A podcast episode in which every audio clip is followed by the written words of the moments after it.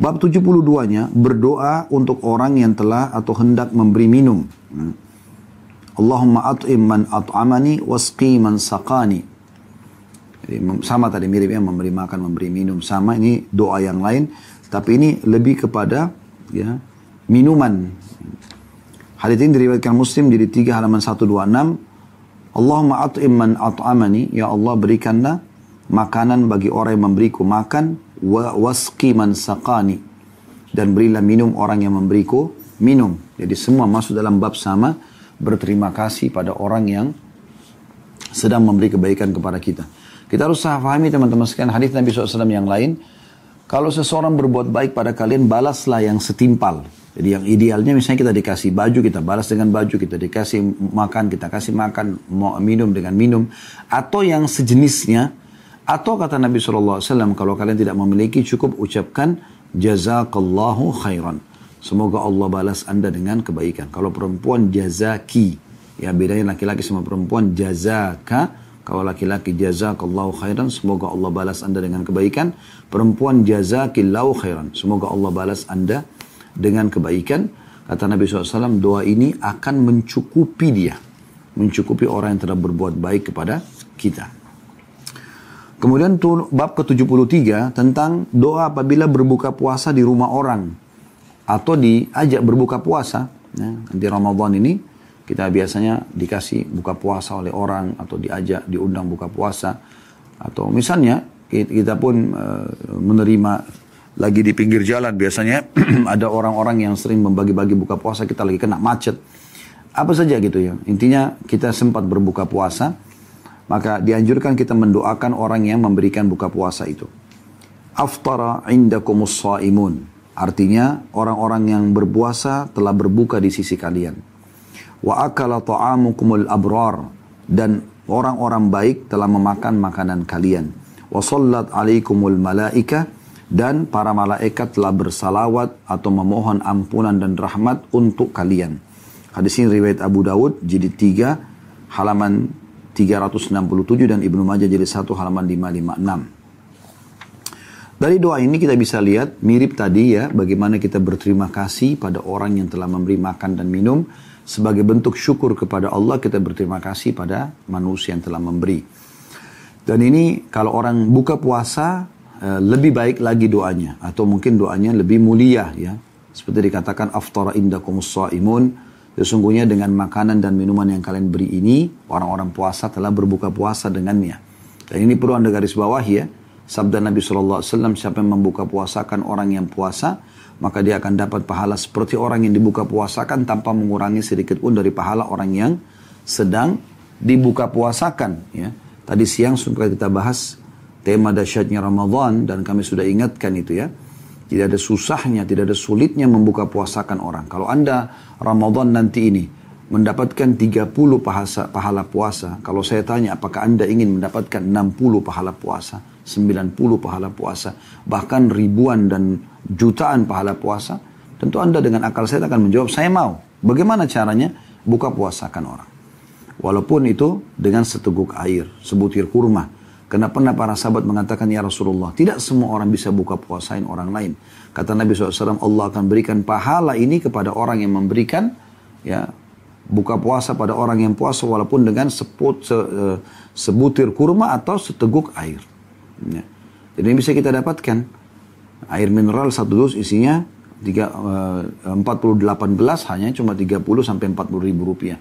Kalau anda berikan ke musola dekat rumah anda, bagi-bagi di jalan, taruh di motor anda, di kendaraan anda, di Ramadan nanti, lalu bagikan menjelang azan, itu kan pahalanya besar sekali. Kalau empat puluh delapan gelas saja dengan tiga puluh ribu atau empat puluh ribu rupiah, anda pada hari itu awal Ramadan anda mendapatkan pahala empat puluh delapan orang puasa dan anda satu, empat puluh sembilan pahala puasa. Kalau anda genapkan lima puluh misalnya, maka satu, satu bulan kalau tiga puluh hari anda punya seribu lima ratus pahala puasa. Apalagi kalau dalam seribu lima ratus atau seribu sekian orang itu yang anda buka puasakan dengan satu orang segelas air mineral yang murah saja itu, itu ada di antara mereka yang sempat baca sepuluh juz Al-Quran, zikir pagi petang, bakti sama orang tuanya, apa saja yang dia kerjakan, anda bisa panen pahalanya. Jadi ini Pahala yang sangat besar, jangan disia-siakan. Kalau perlu mulai sekarang blok semua musola di dekat rumah dan masjid. Kalau air mineral dari Anda, kurma dari Anda, Anda mampu berikan makanan lengkap semuanya, jauh lebih bagus lagi. Dan Allah menilai sesuai dengan kadar keikhlasan kita. Jadi kita baca aftar indakumus shaimun. Semoga uh, Anda mendapatkan pahala orang-orang yang sudah Anda buka puasakan ini. Ya, wa akala ta'amukumul abrar, dan makanan kalian sudah dimakan oleh orang-orang yang baik. Maksudnya semoga kami yang kalian berikan makan ini adalah orang-orang yang abror, orang yang patuh kepada Allah, ya. Kemudian wasallat alaikumul malaika, dan semoga para malaikat terus mendoakan Anda. Bab ke tujuh puluh empat, doa atau adab orang yang berpuasa apabila disuguhkan makanan. Kalau kita lagi puasa, misalnya puasa sunnah, kita tidak bicara puasa wajib, karena kalau puasa wajib, Anda wajib berpuasa kayak Ramadan. Tapi kalau Anda lagi puasa Senin, Kamis, Ayyamul Bid, lalu ada yang menghidangkan makan, apa yang harus kita lakukan? Kata Nabi shallallahu alaihi wasallam dalam hadis yang diriwayatkan oleh Abu Daud, atau diriwayatkan Imam Muslim di dua halaman seribu lima puluh empat, apabila salah seorang antara kalian diundang untuk makan, maka hendaklah dia memenuhi undangannya. Kalau kita diundang, walaupun kita lagi puasa, tetap datang, ya. Apabila dia kebetulan sedang puasa, maka hendaklah dia mendoakan, mendoakan orang yang sudah mengundang. Dan apabila tidak berpuasa, maka hendaklah dia makan. Jadi Anda punya dua opsi kalau lagi puasa sunnah, ya, kalau diundang orang. Tetap kita jawab undangannya, selama undangan tersebut bukan kemaksiatan. Kapan kemaksiatan kepada Allah tidak boleh kita hadir. Tapi kalau bukan kemaksiatan, maka kita boleh datang, ya. Dan di situ kalau Anda lagi puasa sunnah punya dua opsi. Opsi pertama, Anda tidak batalkan puasa, sambil doakan.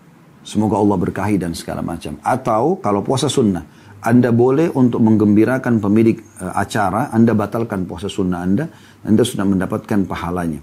Ini diambil daripada sikap Salman Al-Farisi radhiyallahu anhu pada saat bertamu di rumah Abu Darda. Abu Darda lagi puasa, tapi puasa sunnah.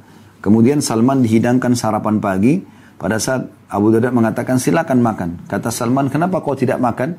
Kata Abu Darda, saya lagi puasa. Lalu kata Salman, saya sebagai tamu wajib untuk kau hormatin sementara kau sedang puasa sunnah, maka batalkanlah. Lalu kemudian dibatalkan oleh Abu Darda dan ditanyakan kepada Nabi shallallahu alaihi wasallam. Nabi membenarkan sikapnya Salman. Tapi ini di puasa sunnah, ya. Tapi kalau puasa wajib tidak dibolehkan tentunya. Kemudian dua bab terakhir teman-teman sekalian. Kemudian kita buka pertanyaan insya Allah. Bab ke tujuh puluh lima, ucapan orang yang sedang berpuasa apabila dia dicaci maki. Ramadan adalah bulan pelatihan untuk menjadi orang yang lebih baik. Di antaranya meninggalkan semua kemaksiatan, semua pelanggaran agama. Karena semua kemaksiatan, bohong, menipu, menggunjing, memfitnah, memukul, mencuri, dan segala macam ini buruk. Islam larang semuanya. Jadi orang kalau mengamalkan Islam, sebenarnya dia akan menjadi orang baik. Karena disuruh jujur, amanah, tanggung jawab, bakti sama orang tua, jenguk orang sakit, bantu orang susah. Semuanya baik-baik. Dan yang buruk disuruh tinggalkan. Jadi orang kalau mengikuti ajaran agama, harusnya dia menjadi orang yang baik, gitu kan. Nah sekarang, di bulan Ramadan ekstra kita ikut pelatihan, dan ini semua muslim di seluruh pelosok muka bumi ini selama dia sudah balik ikut pelatihan pembenahan ini, ya. Kita puasa bukan hanya sekedar meninggalkan lapar dan haus, karena kata Nabi shallallahu alaihi wasallam berapa banyak orang yang puasa tidak mendapatkan kecuali rasa lapar dan haus. Dan berapa banyak orang yang bangun di malam hari untuk sholat tidak mendapatkan kecuali keletihan dan capek saja, ya. Kenapa? Karena mereka tidak melakukannya karena Allah subhanahu wa ta'ala, ya. Jadi harus hati-hati sekali dalam masalah-masalah seperti ini.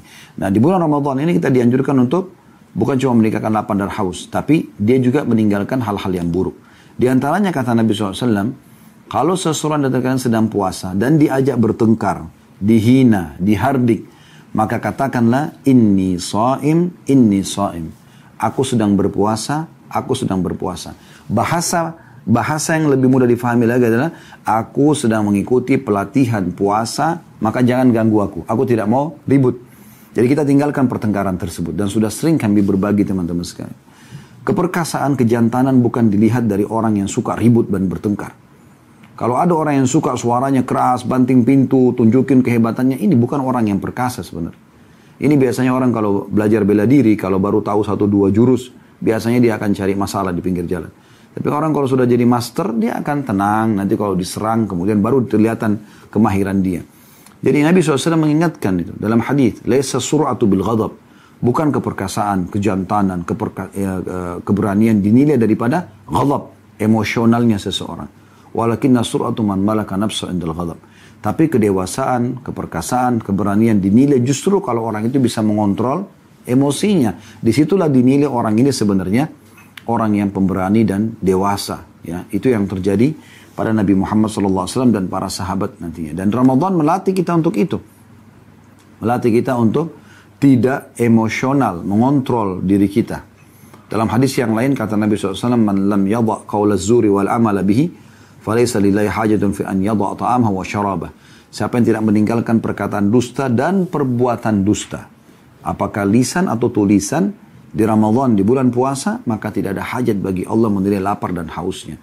Berarti memang ada pelatihan skill di situ, ya, peningkatan skill spiritual kita, dan itu harus kita fahami baik-baik di bulan Ramadan. Nah, di sini ada bab khusus, beliau mengatakan ucapan pada saat orang lagi puasa, sunnah atau wajib.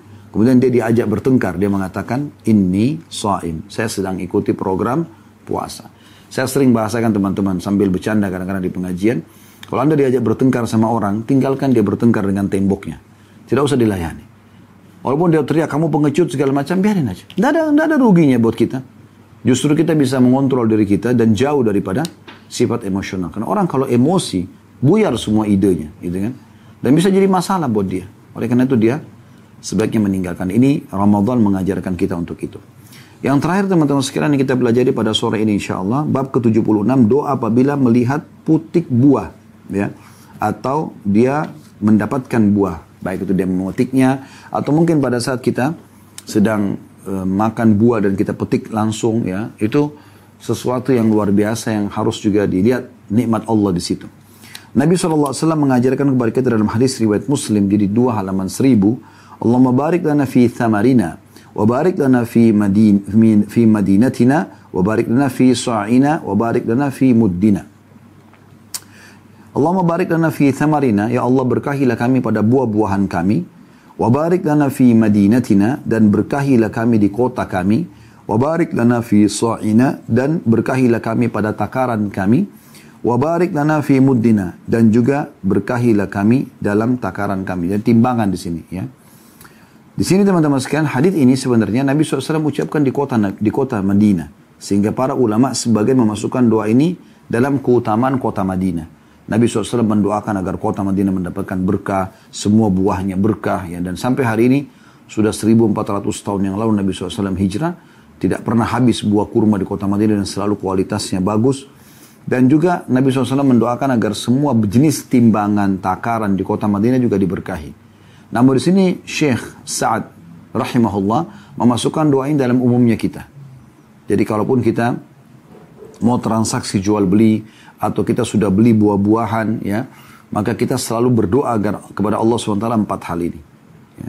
Kita minta kepada Allah subhanahu wa taala, yang pertama adalah Allahumma barik lana fi thamarina. Doa, ya Allah berkahilah kami pada buah-buahan kami. Jadi kalau kita makan buah, kita berdoa ini seakan-akan kita sedang mendoakan seluruh kota kita, bahkan seluruh negeri kita agar buahnya berkah. Bayangkan kalau semua muslim baca ini, bagaimana Allah berikan keberkahan pada buah-buahan tersebut. Allahumma barik lana fi thamarina. Kemudian potongan kedua, Allahumma barik lana fi madinatina. Ya Allah berkahilah kami pada kota kami. Berarti kita mendoakan kota atau negeri kita supaya selalu dalam kondisi penuh dengan berkah. Artinya mencukupi dan tercukupi, ya. Kemudian wa barik lana fi sa'ina wa barik lana fi muddina, dan ya Allah berkahilah kami pada timbangan dan takaran kami.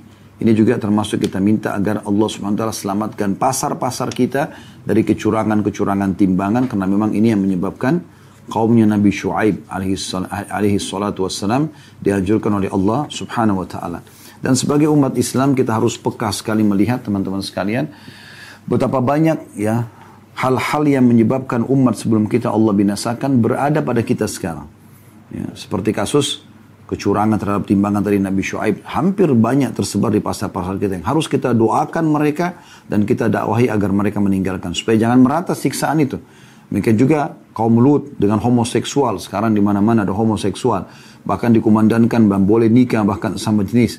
Ini harus didakwahi dan didoakan agar Allah subhanahu wa taala hilangkan. Dan sekian banyak pelanggaran-pelanggaran umat sebelum kita yang Allah binasakan sekarang ada di masa kita yang harus kita lebih berhati-hati. Allahu a'lam.